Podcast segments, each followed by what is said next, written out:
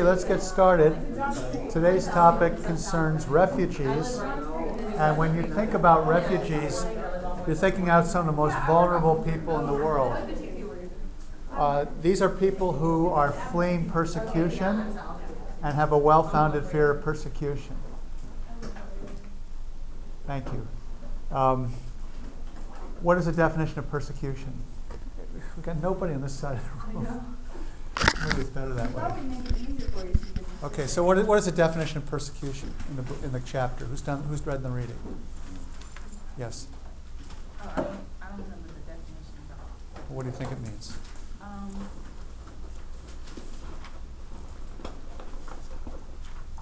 I don't have the thought right now, off the top of my head. Anybody? I think it means some, uh, I guess, out, uh, targeting somebody based upon their religion or something. That's very warm. Persecution is targeting in what way? like negatively, um, like versus prosecution is about a law, persecution would be. It's about a crime, not a law. I mean, yeah, a crime, right? Persecution is usually a crime, but that, that's not a definition of persecution. Nobody knows? Nobody did the reading? I hate to keep saying I that. know. Is it not like an accusation? No. Has nothing to do with, Hateful discrimination? uh, that could be a form of it, but typically persecution involves violence. Okay? Wasn't it violence It's against only- someone because of their uh, religion, group, or what they worship, or? It's usually on the basis of one of those categories, but it could be just because there is no category. Just I, I, I've, I've, I'm going after you because I hate you as an individual. But more typically, it does involve religion, race, ethnicity, sexual preference, or one of those categories. Uh, but the key is that it has to be politically motivated. Doesn't write too well. But by politically motivated, I mean I'm going after you because you're my political rival and I'm going to beat you up. Okay? You don't fit into one of those typical racial, ethnical, religious categories. You're just my rival. So that would also be political persecution. And I'm doing it because we both want to be mayor. Yeah. Um, doesn't it have to have to have violence, like bodily harm? Kind of, you have to make a strike against someone. I It, mean, I it could, it to get that- typically is physical violence, but sup- suppose it's psychological. Suppose all I do is I put you in a room and tie up your hands above your head and make you stand for 20 hours. There's no physical signs, no one beats you, but you But know. isn't the tying up still a form of physical harm? Well, you can say that, you know, there's a, a lot of overlap between physical and psychological torture, or, or, or even psychological violence can lead to physical pain. right? If- If. I've got, if I'm hung up like this for 12 hours, I suspect certain things are going to ache after a while. But it's, you know, a lot of it's just, I hate being here, I- I'm trapped, I'm, I'm, or let's just say someone puts you in a room and you can sit down and there's even a chair, but the room is like this and you're in solitary confinement. Okay? I'm sure there are physical manifestations, psychosomatic consequences of being put in solitary confinement. It's still persecution, if, if, even if it's 90% psychological harm. And you know, the long-term consequences of psychological problems are like any mental illness, that it's going to be physical manifestations, right? If, you're, if you suffer from mental illness, you probably can't take care of yourself, right? And you, you probably, your, vulner, your, your uh, resistance is down. Is that what you wear on game day? That's interesting. Okay. What time's the scrimmage? Uh, it starts at seven thirty. Seven thirty. What time do you got to be in the locker room? We leave right this. After this class. Okay. Good luck. Have fun. Um, so, when we say it's political, that means other forms of discrimination may not strictly be political, but we, if it's discrimination, it's probably going to be political and can be persecution without violence. Um, however, the line between political persecution that qualifies you for a refugee and other kinds of pers- persecution is hard to draw. But typically, if you're economically discriminated against and you have trouble making a living and you, and you leave your country to get a better life, that's not grounds for being a refugee or asylee. Why? Because the Refugee Convention of 1951 defines a refugee the way it's defined in the text. And, and what, who can read that to me?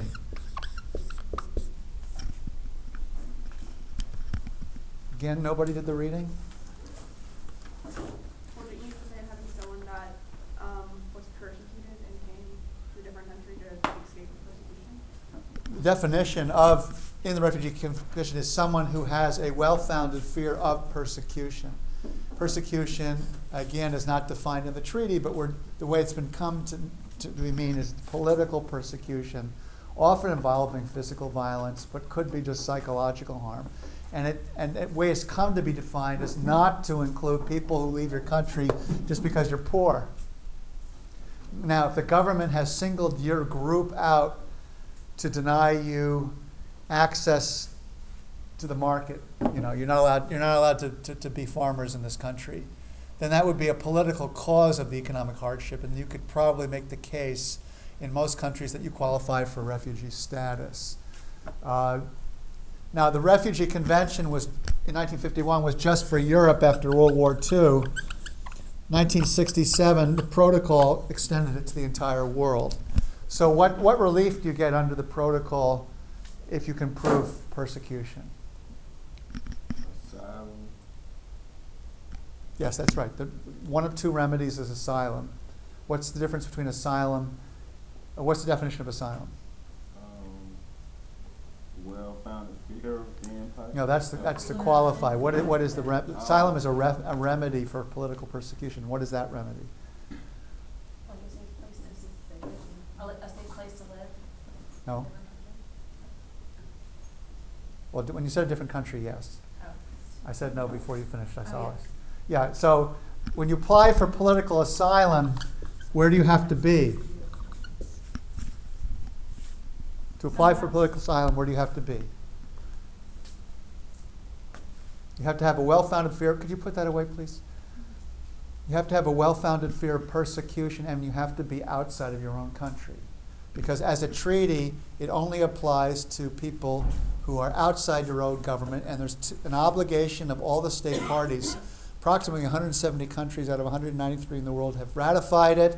And if you are outside your country and you apply for asylum and you prove you have well-founded fear of persecution, any country that's a state party to the protocol must grant you the right to stay so long as you have a well-founded fear of persecution.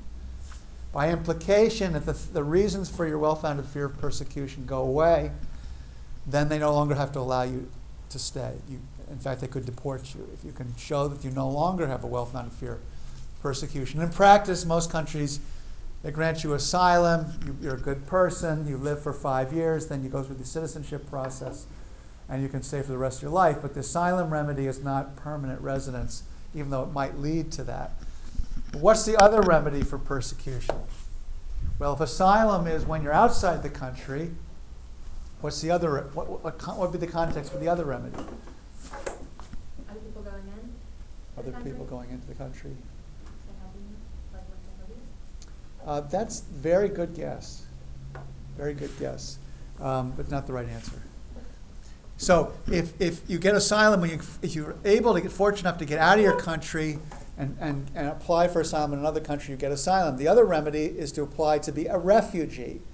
A refugee is someone who applies to a foreign consulate or the UNHCR, the United Nations High Commissioner for Refugees, which has offices in all the countries that are state parties, that is, most countries of the world, and you apply to become a refugee. If you apply to be a refugee, no government is required to let you come in from your own country. It's completely voluntary. It's unfortunate because the treaty probably should have uh, provisions for if you, someone qualifies as a refugee inside their own country, then you're required to take the person. But there is no such right. And proposals to amend the protocol to the Refugee Convention have gone nowhere, and the book explains why. Does anyone know from the reading? The reason is people are afraid that most of the political pressure in the world has been to do the opposite, to give fewer remedies. Isn't there a lot of xenophobia around the world? People don't want people coming in. They're suspicious that a lot of people getting political asylum are not really deserving of asylum because they're just saying they're, they make the whole thing up. In fact, it's really hard, depends on the country, depends on the state in the United States. To give examples from the reading, in Scandinavia, 90% of those who apply for asylum get it. In Greece, 2% get it. In the United States and California, 75% of the people who apply for asylum get it. In Georgia, 9% get it. It's even lower in the Carolinas. So very few people in Georgia. Basically, if you're not, unless you're coming from a country that's an enemy of the United States, they don't give it. They just don't believe anybody in the witness stand, or at least that's the basis for denial. They don't. You haven't proven that you have a well-founded fear of persecution. So the real problem, I think, most people would say, is that you just can't prove it, right? You left because they're going to kill you. Did you have any identity papers with you? No, you left because they found someone told you to get out of town now. Don't go home. Just go. So, one of the first things you got to prove in, in immigration court, if you go to a trial and you want to, these are public trials. You can go any time of the day during the week to the ICE headquarters, which was within Department of Homeland Security, right next to the jail, right next to the S1 stop in the MARTA, and they'll just say, prove, prove that you're saying who you say you are. If you don't have any identity papers, if you don't have uh, any proof of the incident that you allege happened, like the attack, you're out of luck. That's the way it works in Georgia. Whereas in California, they're more likely to say in federal court out there, at immigration court, um, you know, you bring a couple of friends, they verify the story. Um, if you're lucky, you get a lawyer who's really good, and the lawyer will say, uh, you should listen, and, and nothing that this person has said is inconsistent with the historical records. You describe a long story of events, and you know that precisely when they're telling the story is when the government was cracking down on this particular ethnic group, like the Kurds being cracked down in Iran, or uh, the Haitian dictators beating up opponents of the regime, and so forth. But you know, so you have unequal rates of acceptance for asylum and so forth. Now, refugee status, again, they're one of two ways. If you're inside your own country, you can't get out. Why can't you get out? Well, you got no money, or uh, you're living on an island country, or you're in one part of the country and it's 2,000 miles to the border, and, and you're in the warm part of the country, and the border's in the cold part of the country. Or the country next door kills anybody who crosses the border. They may not kill you the moment you get across, but as soon as they catch you, they kill you. Or you don't know where to go. You know, you haven't heard through a grapevine that there are people and your friends and family overseas that could help you get a job, help you survive.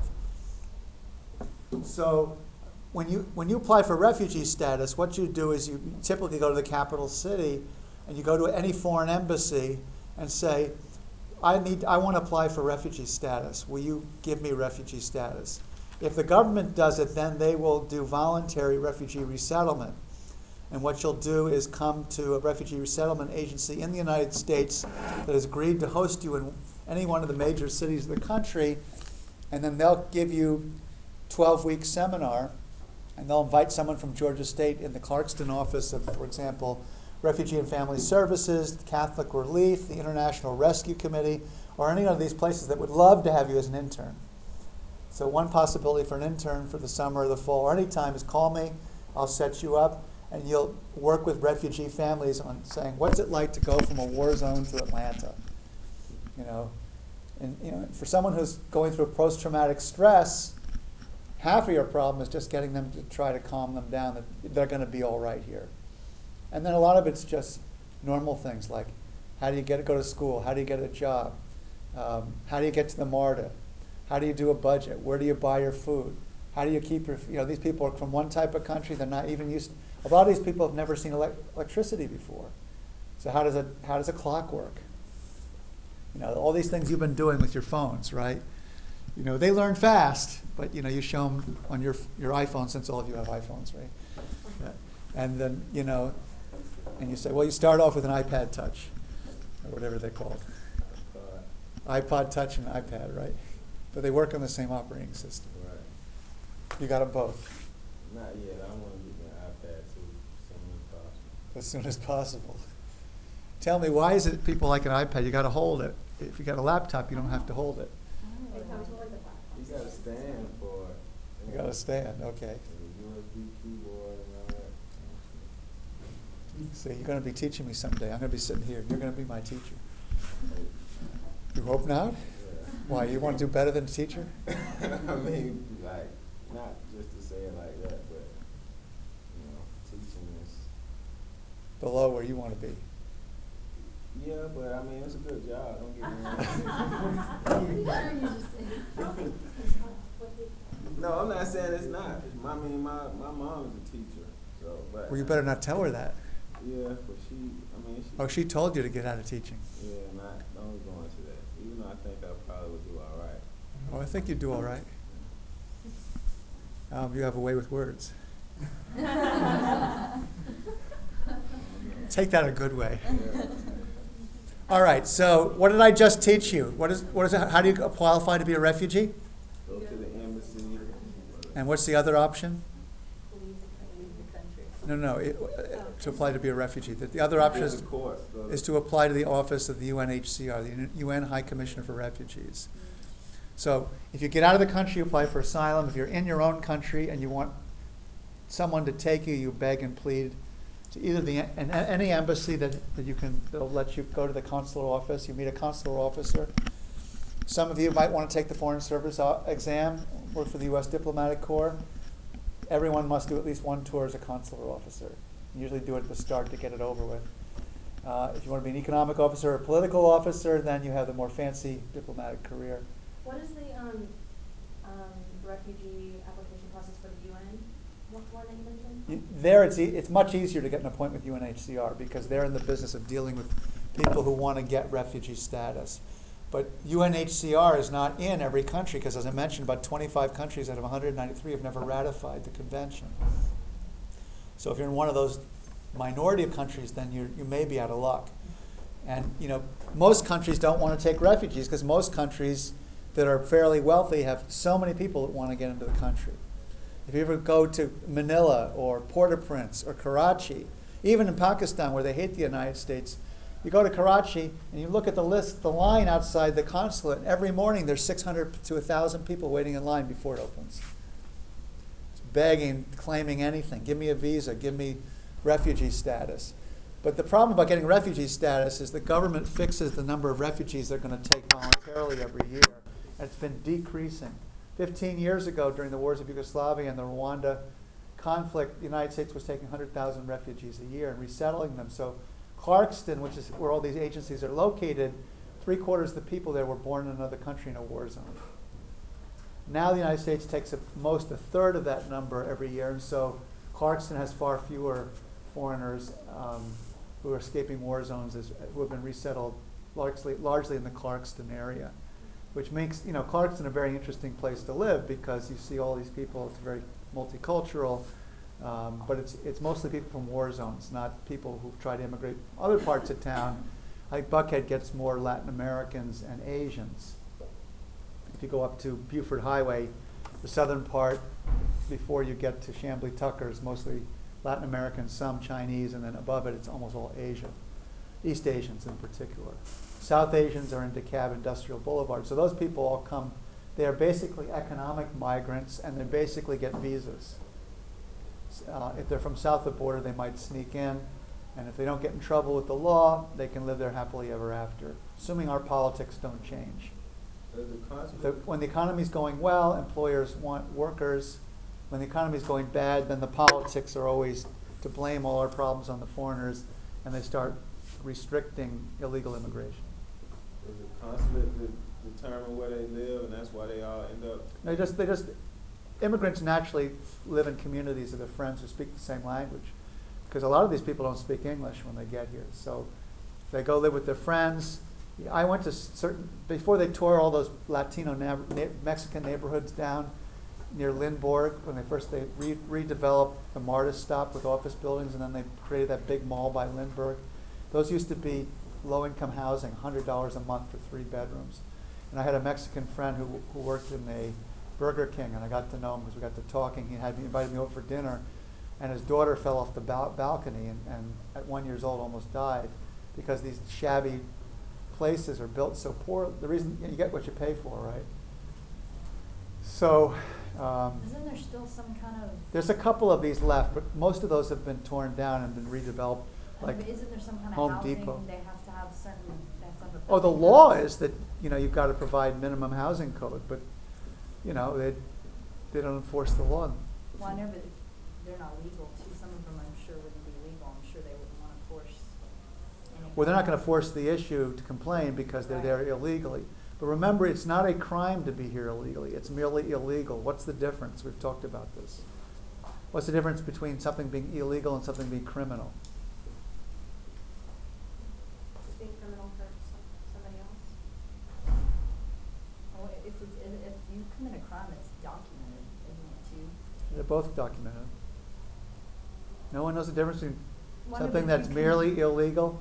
If, if, if I, um, we make a contract and, and I agree, I paint your house and you agree to pay me a hundred dollars, and you don't pay me, is that an illegal act or a criminal act? Illegal act. Is it a criminal act? Can you go to prison for that? No, If you don't have a, I mean, if you have a, um, not for a hundred dollars. It's not the amount of money.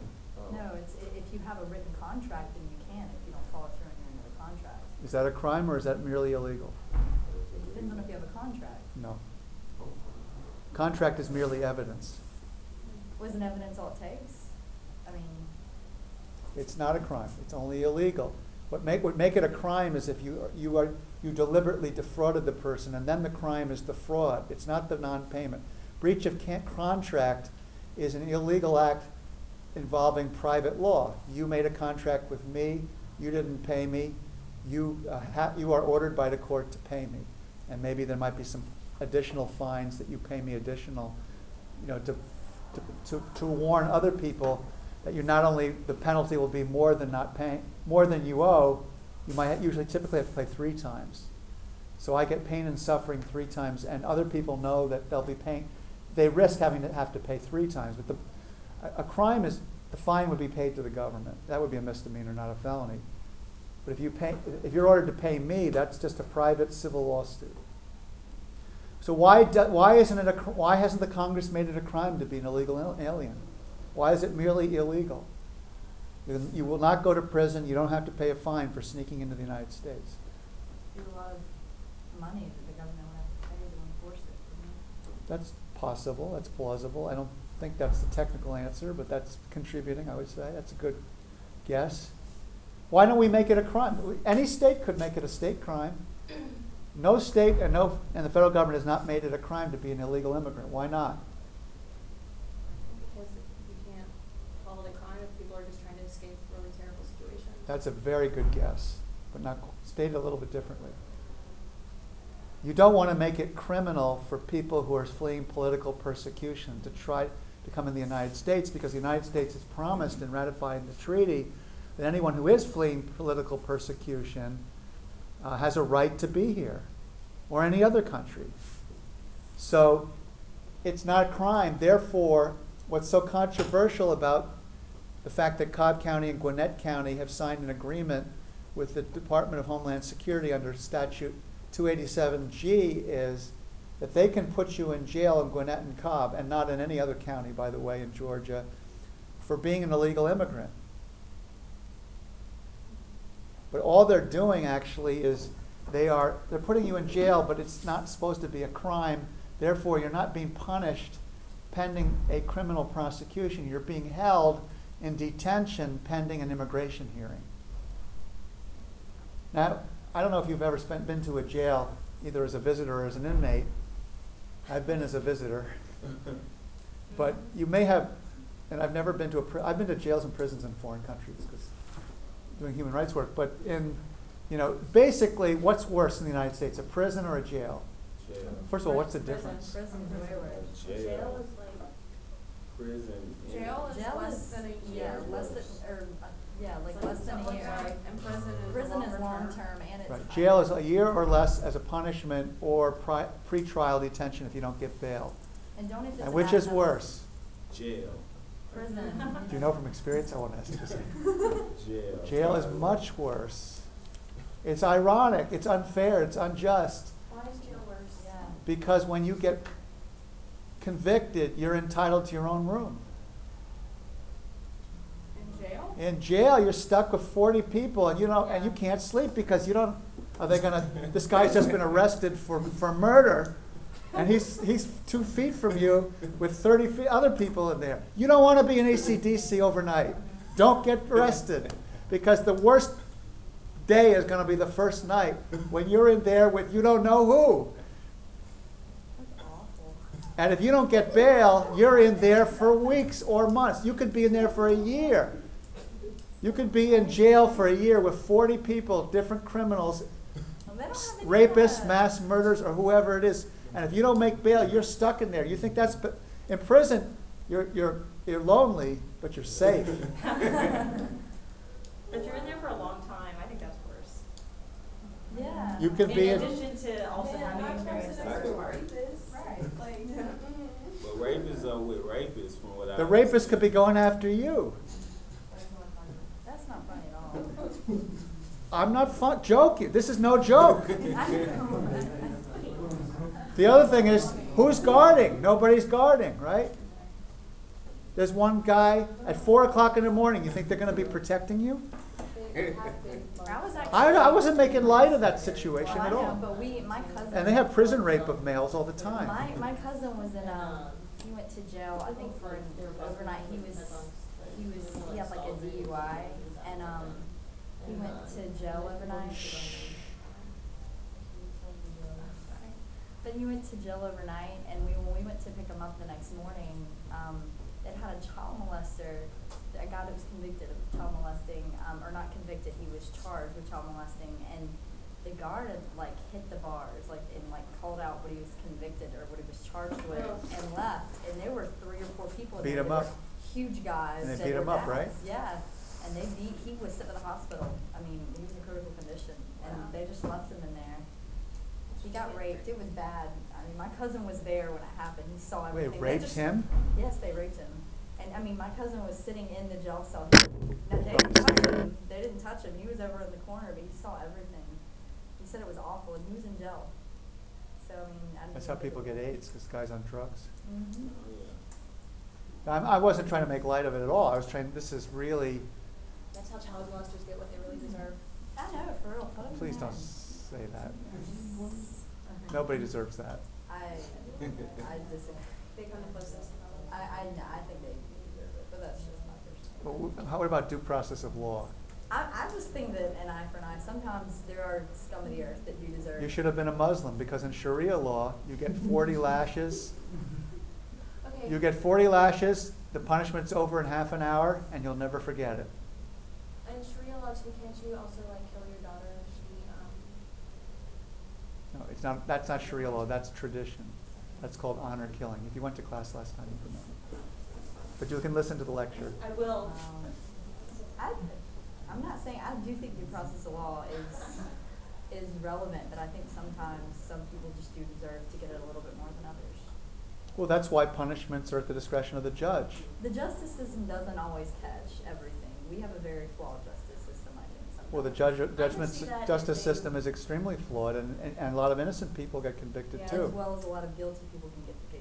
Get off. allowed Get off. So, I mean, I, I agree it's flawed in I mean, both I don't know ways. about you, but what, you think yesterday's decision was an injustice? You know what I'm talking about? The steroids case? Oh, Uh, yeah, no. I mean, in the trial, it was no question he took steroids. That was a given. Nobody contested that. It was, the only decision is whether or not He knew about it. And he convinced, he convinced the jurors that he didn't know, that he was on steroids? Mm-hmm. that he, he thought it was just medicine. I mean, how did his body got this big? I mean, when I was in high school in the '60s, everybody was lifting weights. I mean, they had the machines. They did, it wasn't just free weights. They were lifting weights for football. When I was a kid, the largest guy in the NFL, with one exception, Sherman Plunkett, was 250. Wow. Now you can't even be a lineman if you're not 310. Unless, unless you're a defensive end and you're fast, right? A Few defensive ends are 290. Mm-hmm. Anybody, 260 you- was the, the heaviest guy in the NFL. Now the running backs are 260. I mean, I'm sorry, I, I can't, I mean, I know that, that things have improved, but I gotta be very suspicious of the NFL. And, you know, you guys play in a It's with all danger. sports too, though. What's that? It's with all sports too now. There's, there, everything's. The, the golfers, I mean, the, te- the golf clubs are, are better, but the longest driver when I was a kid was 260. Now the women hit 350. It's those little bracelets, it's those balance bracelets, isn't it? What's that? What is it? Those little balance bracelets. I was kidding. Oh. supposed to like. They came out, we're like, sorry, they're not really about us. And they're like thirty bucks, those little, you know, the little fighting They- thing. they- No, not that, well, the other What is that? That injects human growth hormone into your wrist? No, It's not steroids, it's It's like like a a piece of balance. Well, human growth hormones aren't is supposed to steroids either. It's a publicity stunt. Like electrons It's whatever. just a way for you to spend your money and waste. Yeah, they made a lot of money. Yeah, they did. For the first six I months. bought one for my brother for Christmas, and then like a month later, they were like, "Oh yeah, they're not real. Sorry, you got us." And I was like, "Really?" By the way. Yeah. Okay, a couple other key concepts to understand how the system doesn't work and does work. First of all, the UNHCR gets heavily criticized in the reading. Anyone know what some of the criticisms were? Or should we just forget asking questions about the reading? I want to encourage you to read. Just a little bit behind. Um, one of the criticisms is what? The refugees get put into the refugee camps on the other side of the border, and what? Tent camps that they're doing. Well, they're not necessarily tents. They can be in the case of the Palestinians, concrete homes. But the Palestinians have been in the refugee camps since 1948. That's 62 years. How does this happen? It happens because the government makes a deal. The UNHCR says, Will you take refugees? Um, I guess I have to. But I'll only let them if they come in a camp because my only obligation is to let them have refuge from persecution. So they can go to the camp, you run the camp, but they can't get out. Can't get out of the camp? Because the Refugee? Convention doesn't say, and they have all human rights.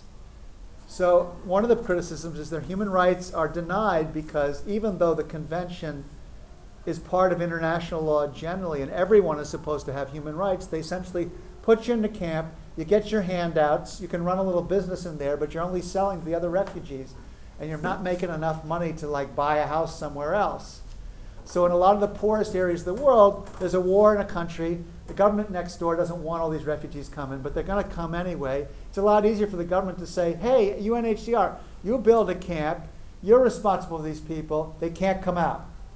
And UNHCR says, "Well, I can build a camp and save their life, or I can say I will only build a camp if you let them also look for work in the country."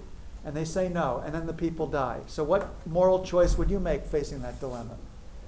If you're UNHCR, you say, okay, I'll build a camp and we'll try to figure out how they can get things better. Maybe the wars will stop in these adjoining countries and they can go back home when the war's over.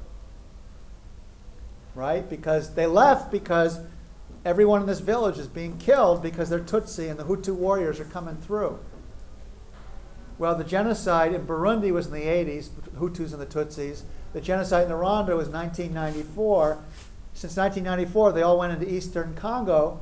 They went into refugee camps. The Hutus, who killed everybody, all the Tutsis, fled because the Tutsis, Rwandan Patriotic Front guerrilla force, came in and defeated the Hutu government. The Hutu refugees went into eastern Congo and lived in UNHCR camps where they started a war in eastern Congo. So from the late, middle to late 1990s, a war has occurred in eastern Congo that's killed 5 million people. So the genocide in Rwanda, which killed about 800,000 in a very small country, has now led to more Hutus and Tutsis being killed, which is the primary ethnic groups also in eastern Congo, uh, because the war spilled over there. And the same thing in northern Sudan. Northern Sudan has the Lord's Resistance Army.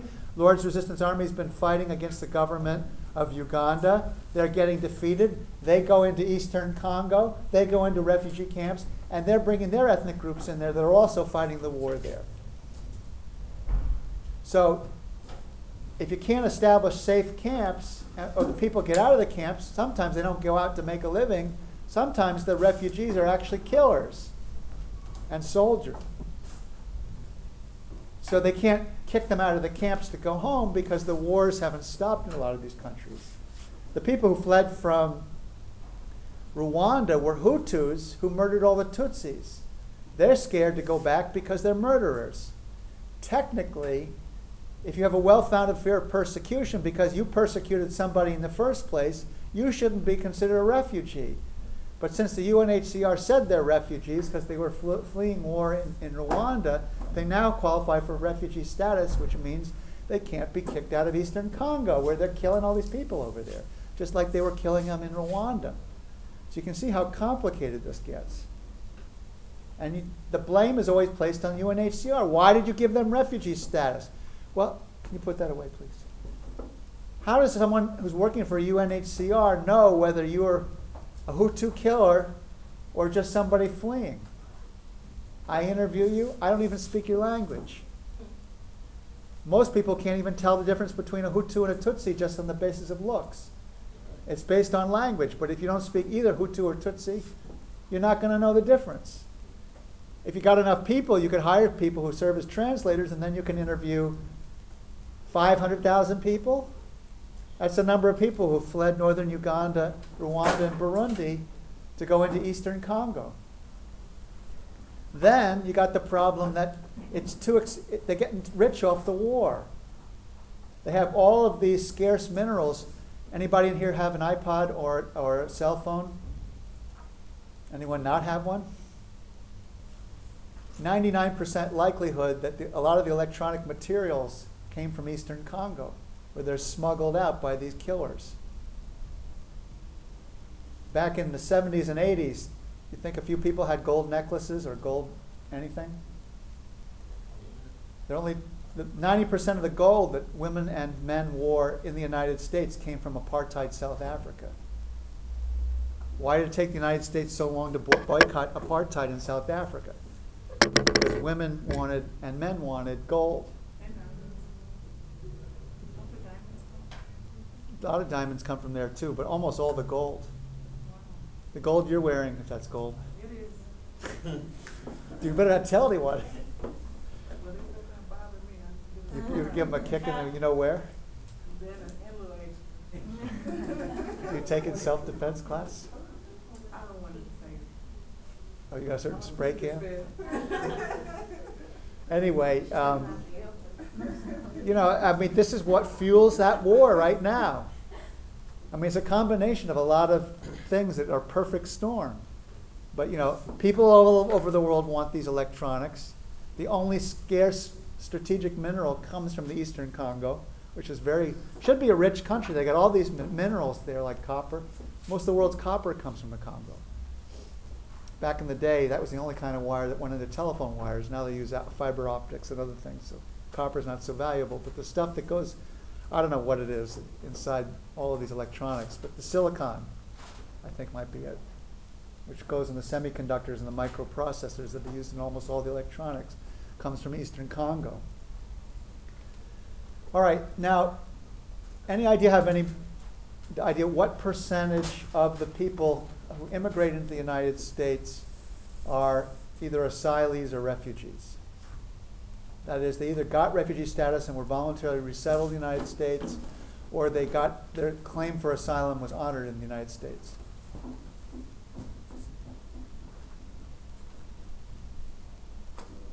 Any idea? That's about right, about 3%. What percentage of the people here illegally in the United States probably are really should have qualified but can't prove it? This is just a guess. Probably only 10%. And the reason is that most of the illegal people here are here for economic reasons. They're not here because they're escaping political persecution. So the large majority of people who are, have a well-founded fear of persecution are located where? Inside their own countries. They're called IDPs, internally displaced peoples, IDPs. It's discussed in the chapter. There are something like 50 million IDPs in the world. 50 million. Now, that's a small percentage of the world's population. But if you're an IDP and you don't have anyone taking care of you, it's a terrible situation. That's officially counted. The real number could be quadruple that, 200 million. But you know, that's still 200 million out of 7 or 8 billion people. It's a small percentage. But it's a lot of people who are completely helpless.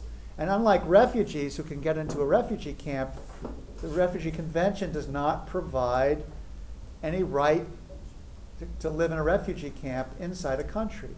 So what the UN has done has created principles that governments should provide so that internally displaced peoples can be helped. In addition, there are another 50 to 100 million IDPs in the world who do not suffer political persecution, but they are internally displaced. Why are they internally displaced? Why are they living in tents and in camps? And that's right, natural disasters. Instead of human made disasters, natural There are more people affected in the world by natural disasters by about a factor of three to five than are escaping war or other forms of persecution. Earthquakes, tsunamis, now nuclear fallout, but especially earthquakes, floods, um, and flooding not from tsunamis, but flooding from this, the rivers overflowing from too much rain.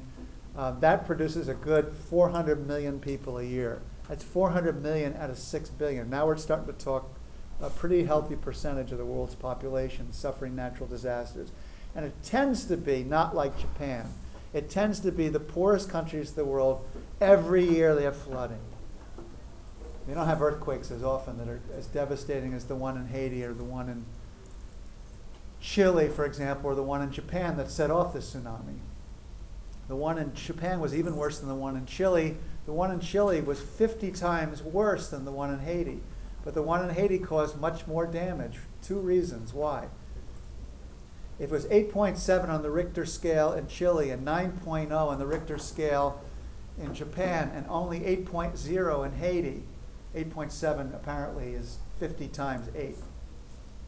Why did it cause so much more damage in Haiti? Uh, less remember, Less what? less, I guess, infrastructure. That's right. First of all, less infrastructure, and second, it was right in the middle. It wasn't right in Port-au-Prince. It was actually in Leogane, just west of it, but they're very close to each other. The Fukushima plant was located. I don't know where the exact earthquake was prior to the tsunami, which caused the nuclear power plant. They got they got the trifecta.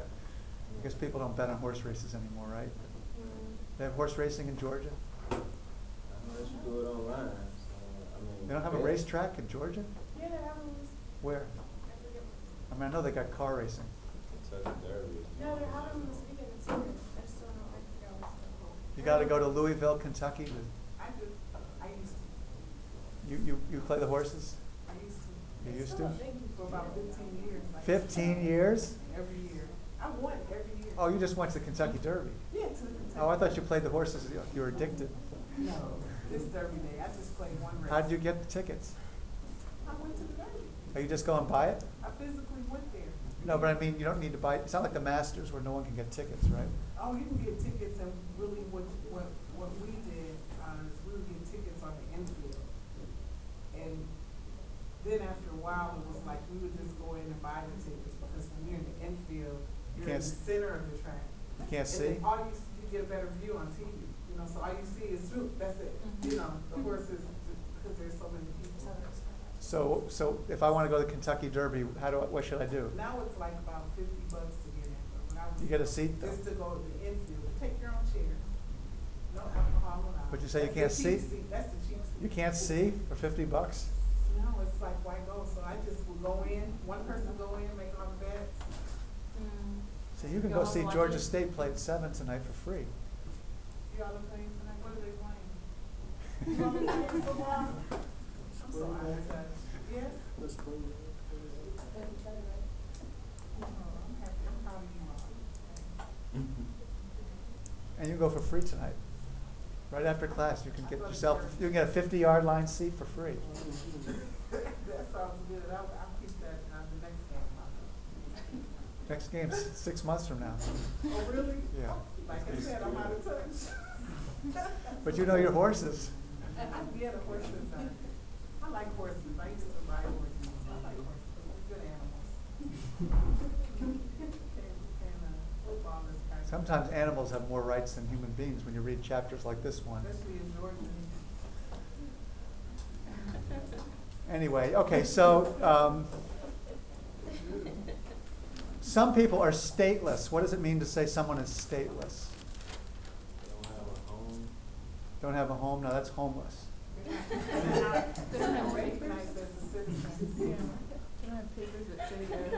That's right. That's right. You- You're three for three. You're doing great. Stateless is someone who can't prove you're a citizen of a state. So one of the big problems for refugees, whether you're inside your country, when you're outside your country, you're trying to get asylum, is you know you left. If you don't have papers, you're stateless because you can't prove who you are. Sometimes that's an advantage because if you're a murderer and they want to get you for all the murders you did in your country, you can say, "You got the wrong guy. You can't prove it's me because I don't. I can't prove it's me." And then your person will usually get an alter ego and change their name. Uh, and they go to the mafia and they get a fake identity papers and so forth. But you know, if you get caught with a forged passport, then you go to prison for four or five years. A lot of people are wandering around town with false passports, though. I don't know how. Did you see the um, lady on the news? She had she was an illegal immigrant. She had, and she got felony charges for using someone else's identity to get a job at um, a rehab or like a psych ward. But it's funny how I had an ex. One of my my ex he um, worked at Jason's Deli. He was a manager over there, and they hired illegal immigrants. Your ex-boyfriend Yeah. or girl or husband? Oh, ex boyfriend. Um, I never heard that before for boyfriends. Really? Yeah. My ex? Well, it's very recent. Anyways. I um, apologize. I just never heard it in that context. Jason's Deli like hires illegal immigrants knowingly, and then this one lady, her the social security card that she used like came up with an alert, so they had to fire her, and she came back that afternoon with a different one, and they rehired her. Yeah. Why she's must have been a good worker. Yeah. Okay, there are people who are stateless in the world because the government refuses to recognize them as citizens. So, for example, if you're ethnic Turk, Turkish from Turkey, and your grandparents came to Germany to work as a guest worker, and the they were there legally, many of the Turks are, no, are still not citizens of Germany. And because they were born in Germany, they're not citizens of Turkey either. Um, there's legislation being proposed in the United States, since it's a statute, it's not in the Constitution, that if you're born in the United States, you're a citizen. There's legislation to say if your parents are illegal and you're born here, you're not legal. Um, a lot of people, even though it's illegal to fly here in the last month of pregnancy, um, a lot of people fly here, you know, eight months and less, and then they're here. That's the child is born here as a citizen. But if they change the law and those people are not citizens and they come from a country where you have to be born in that country to be a citizen there, that person is stateless. The Kurds were stateless. The Jews were stateless in, uh, during World War II. The Kurds under Saddam were also stateless um, in Iran, Iraq, and Turkey because they regarded as not accepting to be Turks in Turkey, Iranian in Iran, and Iraqi in Iraq. And so that also makes it difficult to prove that you have a well-founded fear of persecution because you, you're not a citizen of anything. Yes. Oh, bless you. There's a question. Um, now, one of the biggest problems is how do you advocate for human rights for refugees if nobody will, will, will defend their human rights? Well, in a functioning a democracy, they need to have a functioning legal system with enough lawyers. Even in our country, it's incredibly hard to get people to, to get their human rights respected. As I said, if you happen to be applying in Georgia, it's a much harder time than if you're applying in California. If you apply in Greece, only 2% get granted asylum. If you apply in, Swiss, in Sweden or, or uh, Norway or Denmark, it's 90%. So, how does it work in the United States? If someone is here illegally uh, and they get arrested for a crime, because they're not a citizen and they have no papers to prove they're here illegally, they're put into detention. When the person is put in detention and they've committed a crime, unless they can prove that they have a well founded fear of persecution in a matter of a couple of minutes, or at least have a basis for it, they get scheduled for deportation and they're gone. And the US government's position is if you are deported, the whole family goes with you. So the first person says, you know, but my kids are, are citizens, they were born here. And they usually are. And they said, well, you got to go. Your kids can, your kids can stay because they're citizens, but you got to go. But you'll have to put your kids into foster care. So that's how it works in the United States, in most states. If you haven't committed a felony, but you live in Cobb County and Gwinnett, or even accused of it, they can arrest you under the Patriot Act as under suspicion of being a terrorist. And even though you've got nothing to do with being a terrorist, uh, all they have to do is say, I think you're a terrorist. They put you in detention, and again, even though you're not even arrested for committing any crime whatsoever, you, if you can't prove that you have a well-founded fear of persecution if you get deported, you're deported.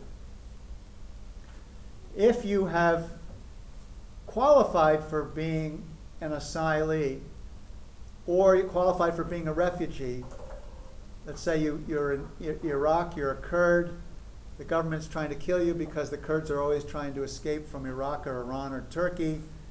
You go, you escape to Turkey, you go to the Turkish office of UNHCR, you apply for a refugee, they qualify you as a refugee, they give you temporary protective status in Turkey, and the UNHCR tries to find a government to take you, they get the United States to take you, and you come to the United States.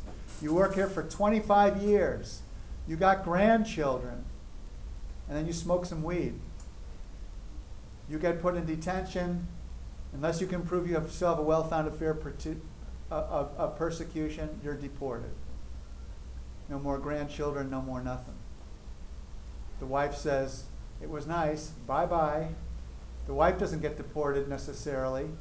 Uh, sometimes the wife gets deported also, but if you've been here 25 years, you're smart to apply for citizenship or at least a green card. If you're a citizen, you definitely can't be deported, but then if you committed a crime, you go to prison. Yes. I was gonna say, I mean, I might have missed some of the parts of your scenario, but I know they have somewhere if you marry somebody over here. Doesn't matter. You marry somebody, you marry a, a woman, and, and you get a green card.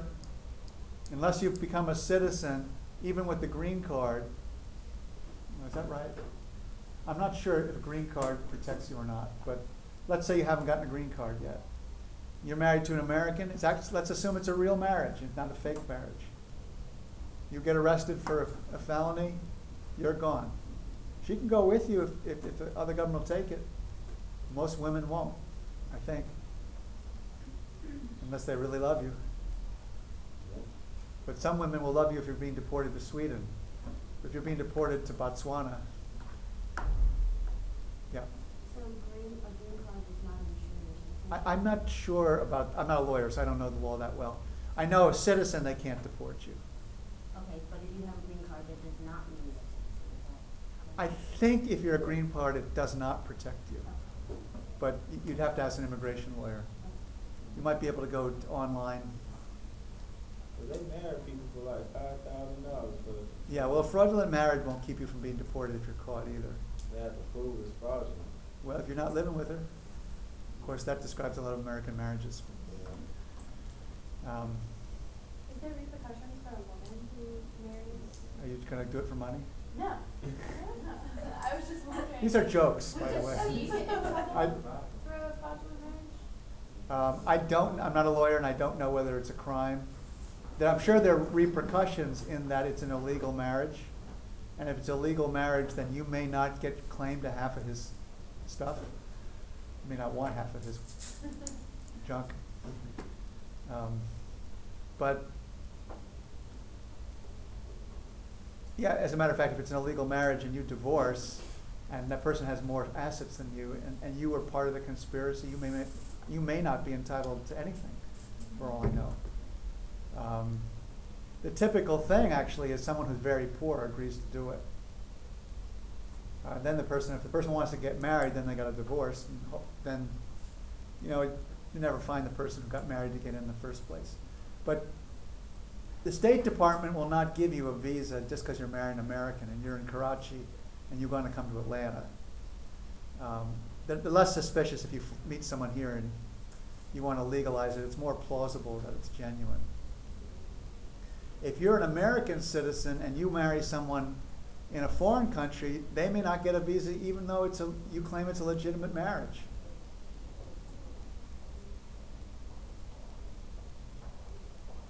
Just the way it works. Um, but you know, if you go back, typically they'll let your, your spouse come back with you. All right, if if you want to apply for asylum, the normal procedure is to make an appointment with a, with a refugee officer in the Department of Homeland Security. And you get your appointment. If you've um, applying for asylum and you're here, uh, and you just come forward, you're taking a chance, unless you think you've got an open and shut case. Uh, because if you get, you're living here, you got here somehow, you go apply for asylum, and they say no, then you get deported. So the question is, why would anyone ever apply for asylum? Well, the more typical way of getting asylum is you come to the airport, you, you go through immigration, and you say, I'm applying for asylum. And then you're entitled to an appointment with a refugee officer. They have a choice of whether to put you in detention or to let you go and have you show up. Typically, the airport, they put you in detention.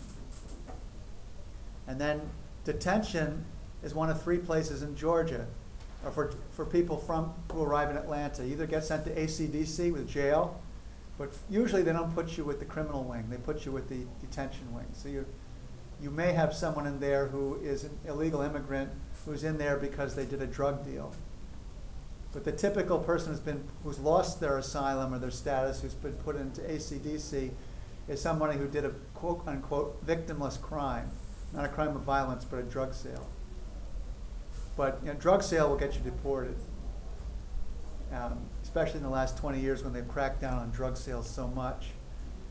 Um, I did have a case of two students from Afghanistan at Agnes Scott College, and they converted to Christianity um, at the Presbyterian Church, First Presbyterian Church here on Peachtree. And their parents said, We love you, but don't come back because we can't acknowledge you. Because in Afghanistan, anyone who renounces Islam is a criminal, and there'll probably have to be an honor killing, and also we're not safe. So we don't want you to come back. Um, so they applied for asylum just to legalize their status in the United States, and they got it, and they got it without a trial. They got it just with the refugee asylum hearing with the refugee officer of the Department of Homeland Security. But let's say you're in detention after arrest, or you're in detention um, because you showed up at the airport and you asked for asylum. And let's say the refugee officer, if you're in detention, the first stage normally is a closed circuit TV interview with an immigration judge. And you, t- you give the story. And if the story sounds like it's possible, then you get a trial. It's not a full due process trial like a civil or criminal trial. It's administrative law. If any of you go to law school, you'll learn that administrative law has a lot more discretion. If you ever go to one of these cases, take place down in immigration court, you can see that the judge, you know, gets really bored and starts playing this toy and stuff like that. And um, you don't have like protection against hearsay evidence, and you, lawyers can act like Perry Mason and all this kind of thing. And the judge says, I would advise you not to go further because if you don't go further, you will get what you want. You never see that in a normal trial. So it's much more loose in these kind of things. Part of it is because the docket is so enormous. As it is, they always got to reschedule and delay hearings. I get two recent cases I was involved with got delayed a year and a half. It's a long time to spend in detention. It's not so bad if you're out free and then just scheduled because you applied for asylum. But if you're in detention, that's a long wait. And if you're in Etowah, Alabama, or Stewart Corrections Center run by the Cor- Corrections Corporation of America, you have fewer rights than a prison. It's not as bad as a jail jail, but it sure isn't nice. And all kinds of people have died in detention, immigrant detention. Edwige Danticat, a famous Haitian novelist, her uncle died in detention because they didn't get, she didn't, he didn't get medical care in time other people, you don't, you don't, you know, because basically it's run by a for-profit company. It's not in their interest to spend money to help you. So if they're sick, they'll say, "Oh, go to the nurse." But if you need acute medical care, uh, maybe they'll call an ambulance, but it's up to the hospital whether they take care of you. But you know, it's really a bad system, I think, because a lot of people there, no one no one is in there typically has been convicted of a crime because once you're convicted, you're deported. That's it. and you get deported right away. They don't waste any time. If you go to an actual trial, you have no right to a lawyer because it's not a criminal trial. Um, there are places, and you can, any of you can intern there, such as GAIN, which is the Georgia Asylum and Immigration Network. If you want to do an internship there, come see me. And you will work on the legal cases of these people who have typically a well-founded fear of persecution. They're trying to get through asylum, so you help write the expert testimony. You try to arrange a lawyer to give his or her time for free, because typically the detainee doesn't have any money.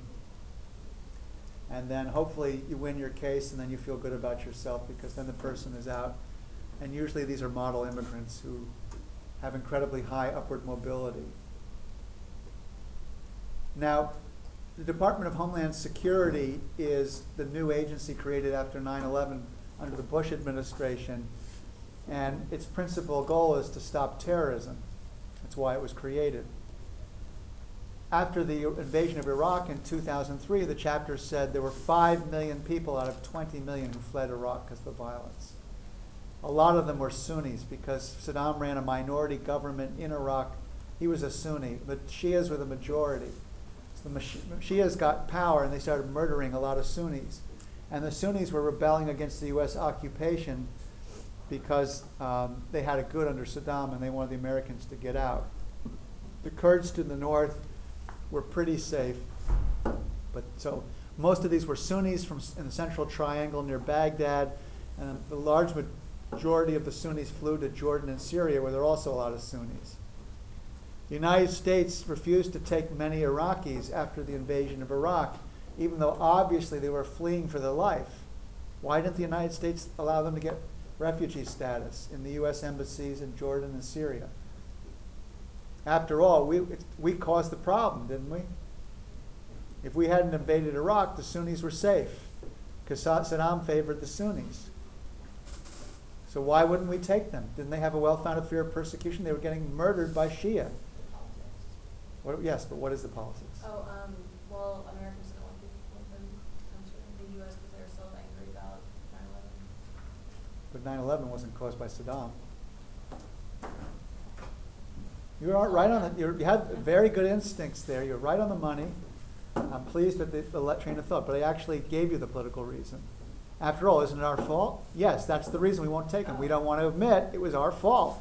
We don't want to admit that there are any people in Iraq who don't feel wonderful and happy that we liberated them from Saddam because now they're better off, right? Wrong.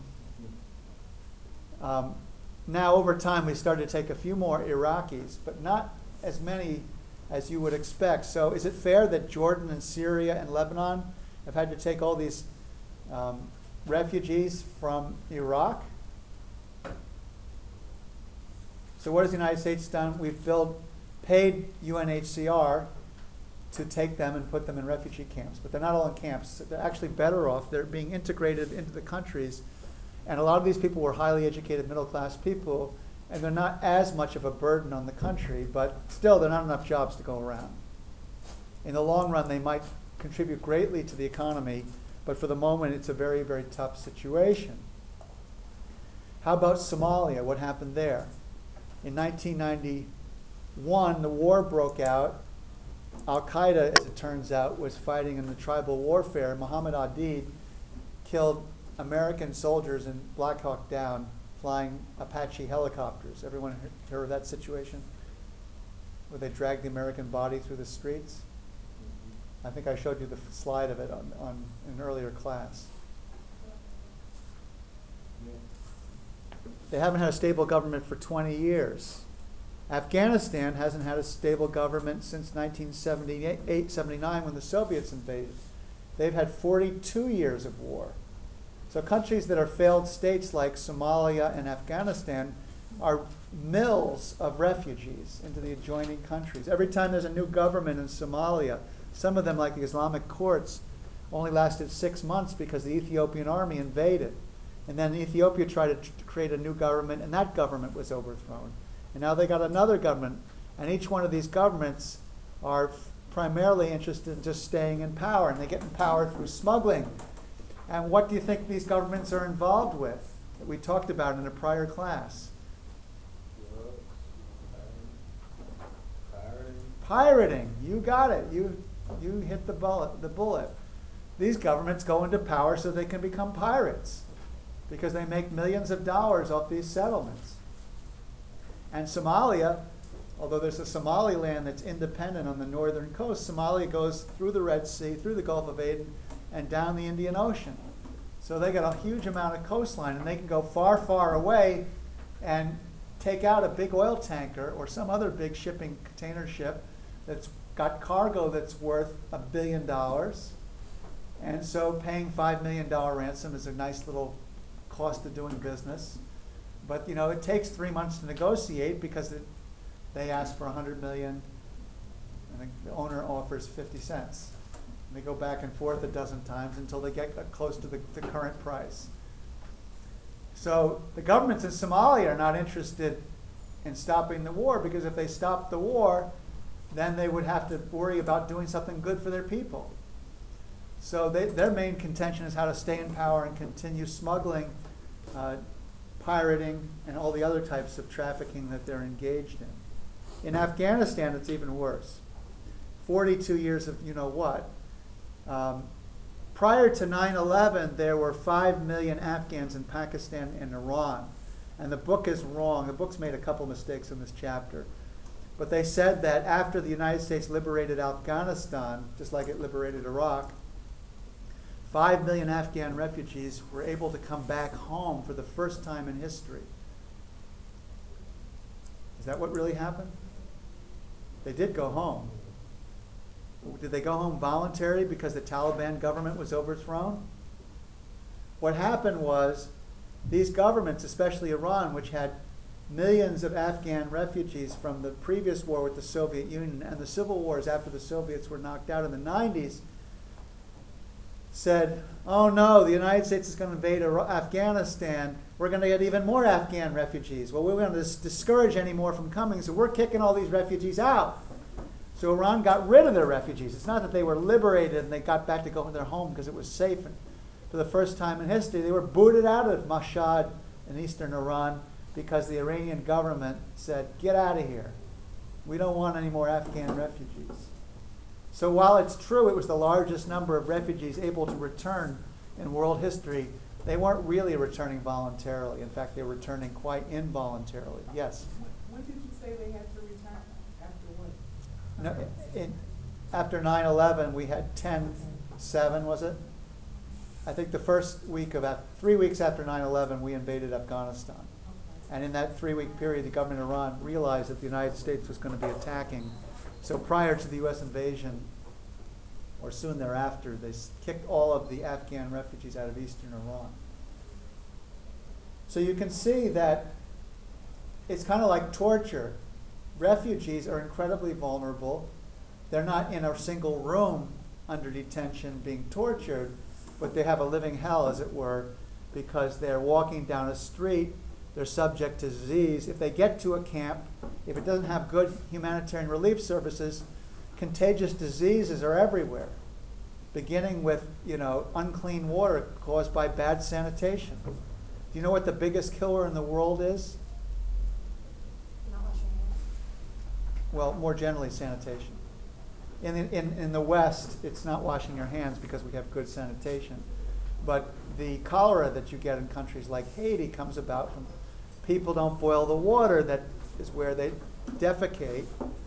And the cholera thing gets in there too. It gets imported in there.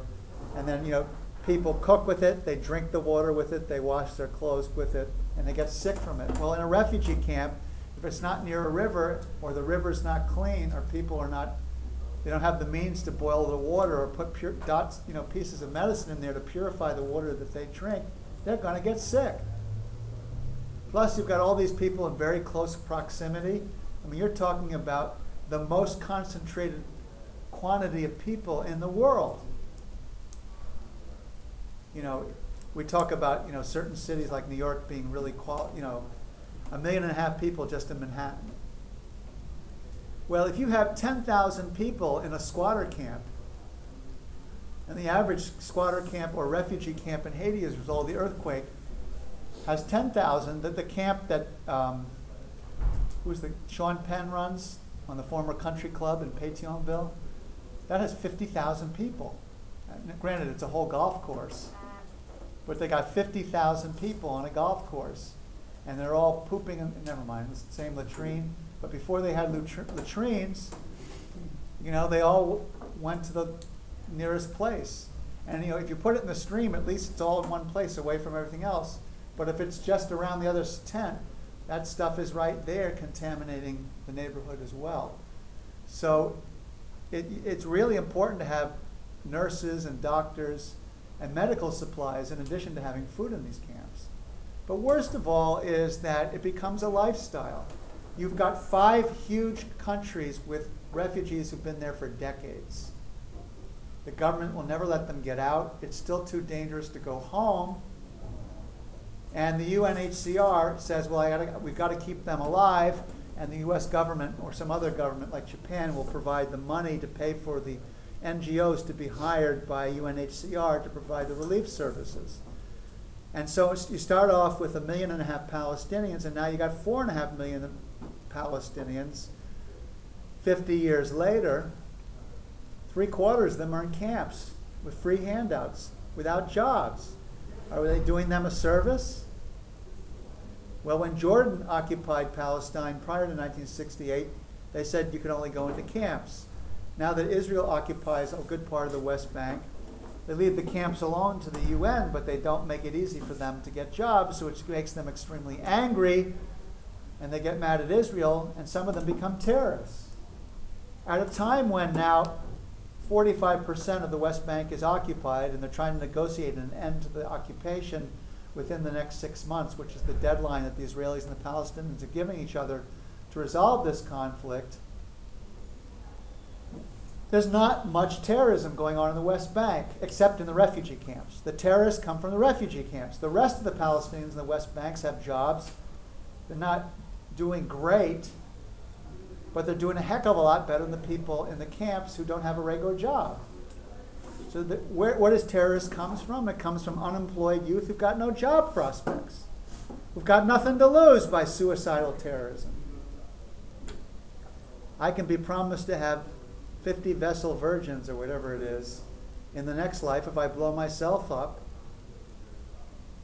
Or I can stay alive and suffer. Most people wouldn't commit suicide, but a few will, especially if you believe the bargain. Or maybe you don't believe the bargain, maybe you're just depressed. You know, people commit suicide. Well, why not take a few down with you? It's a scary phenomenon. Even women we say even women, just because originally all the suicidal bombers were men, but now, in the last 15 years, women are suicidal bombers. And many of them are mothers. It's hard enough to understand how a lot of suicidal bombers are fathers, but usually assume mothers are attached to their kids. But mothers do it too. All right, just to conclude then, um, in order to understand this problem of the world dealing with refugees, we see that the refugees are not only a source of uh, terrible tragedy, but they're a cause of major problems. They're a great concern to rich countries because they don't want a lot of refugees coming in, like uh, Italy currently complaining about Libyans, Tunisians, and Egyptians coming in from those crises, now especially Libya from the fighting that's going on there. And it's a terrible tragedy for terrorism because people who stay in refugee camps end up being extremely frustrated and angry and want to get out of their situation, and they, enough of them can be manipulated to blame a scapegoat and commit terrorist acts against the enemy. So obviously, the solution to these refugee crises is the political problems that causes the war in these adjoining countries. But unfortunately, we don't have a magic bullet, as it were, to end the use of bullets. What we have is peace settlements and ceasefires that last a couple of months, a couple of weeks, or even a couple of years, but at least half of them start up again because there's still structural unemployment, ethnic hatred, uh, perceptions of occupation, and so forth.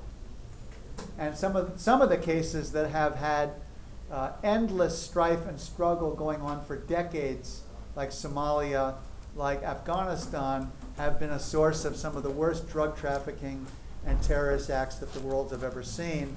And so solving the refugee crisis is not just humanitarianism, it's all in our enlightened self-interest to figure out what's going on so they don't blow us up. Okay, thanks very much, and I'll see you next week for our final week of class. Don't forget to post your question or your film title if you haven't done so already.